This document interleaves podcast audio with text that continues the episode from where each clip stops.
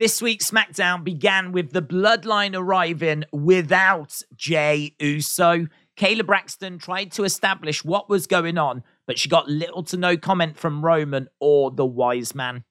First match was Braun Strowman and Ricochet against Imperium. Winners would receive a tag team title opportunity next week on SmackDown. This is noteworthy, of course, because the current tag champs are the Usos. This match was decent, with Gunther being ejected for interfering on the outside. Braun and Ricochet would go on to win, which does make sense because they are the face team. But I do feel sorry for Imperium. They are a good, credible team that have just lost to a team that's only been around for five minutes. Granted, it is Braun and it is Ricochet. So, no shame, I suppose. What does this mean for next week, though? That's the bigger talking point. Will Jey turn up for that match? If he does, will he be motivated? Could he walk away mid match? Could the Usos drop the tag belts to Braun and Ricochet? Could Solo Sikoa replace Jey if he doesn't turn up? Jey might not show until Elimination Chamber and could cost Sami there. It could be a 2023 Montreal screw job. There's so many great options. This is hard to call. Next, we got Rey and Dominik racing each other in NASCAR. This felt forced and fake, to be honest. Nowhere near as interesting or engaging as the Thanksgiving or Christmas interactions. This is something I think Fox just wanted to promote. I wouldn't have used Rey and Dominik for this segment personally. Next, we get Charlotte and Sonya facing off for the SmackDown Women's Championship. Match was fine, lacked a bit of drama as I don't think anyone expected Sonya to win. She didn't, of course, and would end up tapping to the figure eight. I did wonder if someone would come out after, like a new challenger or Rhea, even, but we didn't get anything. Next, we had Roman backstage sitting down asking where Jey was. Neither Jimmy or Solo had heard from him. Roman asked about next week's tag title match, and Jimmy said Jey would be there. I don't think he was saying that because he's spoken to Jey. I think it was more just belief that his brother wouldn't let him down. Roman sent them both off to try and find him. Viking Raiders took on the Brawling Brutes next. Raiders won, uh, but they were attacked by Sheamus and Drew afterwards. Of course, Viking Raiders attacked Sheamus and Drew last week. Sheamus's vest got ripped off very easily during this uh, confrontation. Hulk Hogan would have been very proud.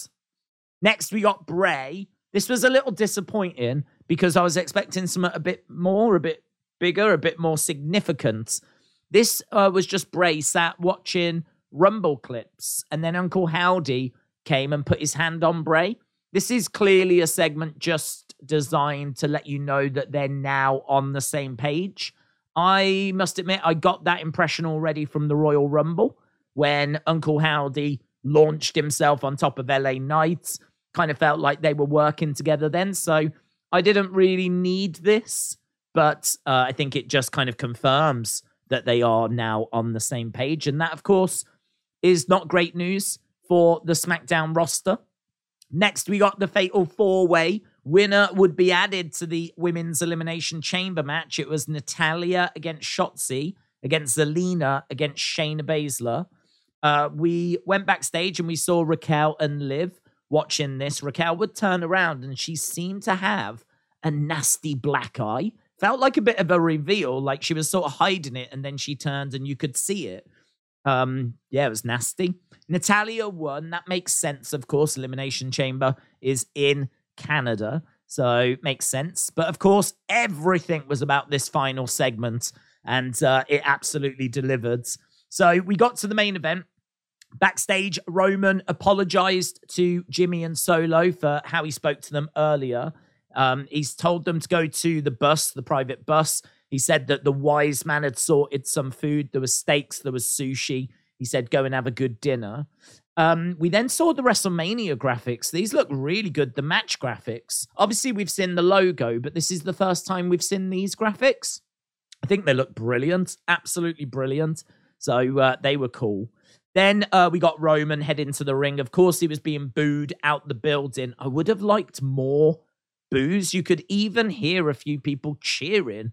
I think there's a few people that just still think Roman is cool, and that's understandable. But I was really hoping it was going to be like after WrestleMania 33, where he just couldn't, he couldn't even talk. Whenever he went to talk, like they just booed even louder. Uh, it was nowhere near that, unfortunately. I was a bit worried about this crowd because they had been a bit quiet going into this final segment. It wasn't bad. It wasn't horrific or anything like that. And there was some nice, loud Sami chants. But um, yeah, I, I would have liked this. This was not like a crazy Chicago crowd, for example. Um, but they were chanting for Sami, and Roman said, Well, I don't need to ask what you want me to talk about. I was hoping to talk about Cody, someone that deserves my attention, but you just want to talk about the past. And uh, he went on to say that at Survivor Series, he looked into Sami's eyes, and what he saw was greed.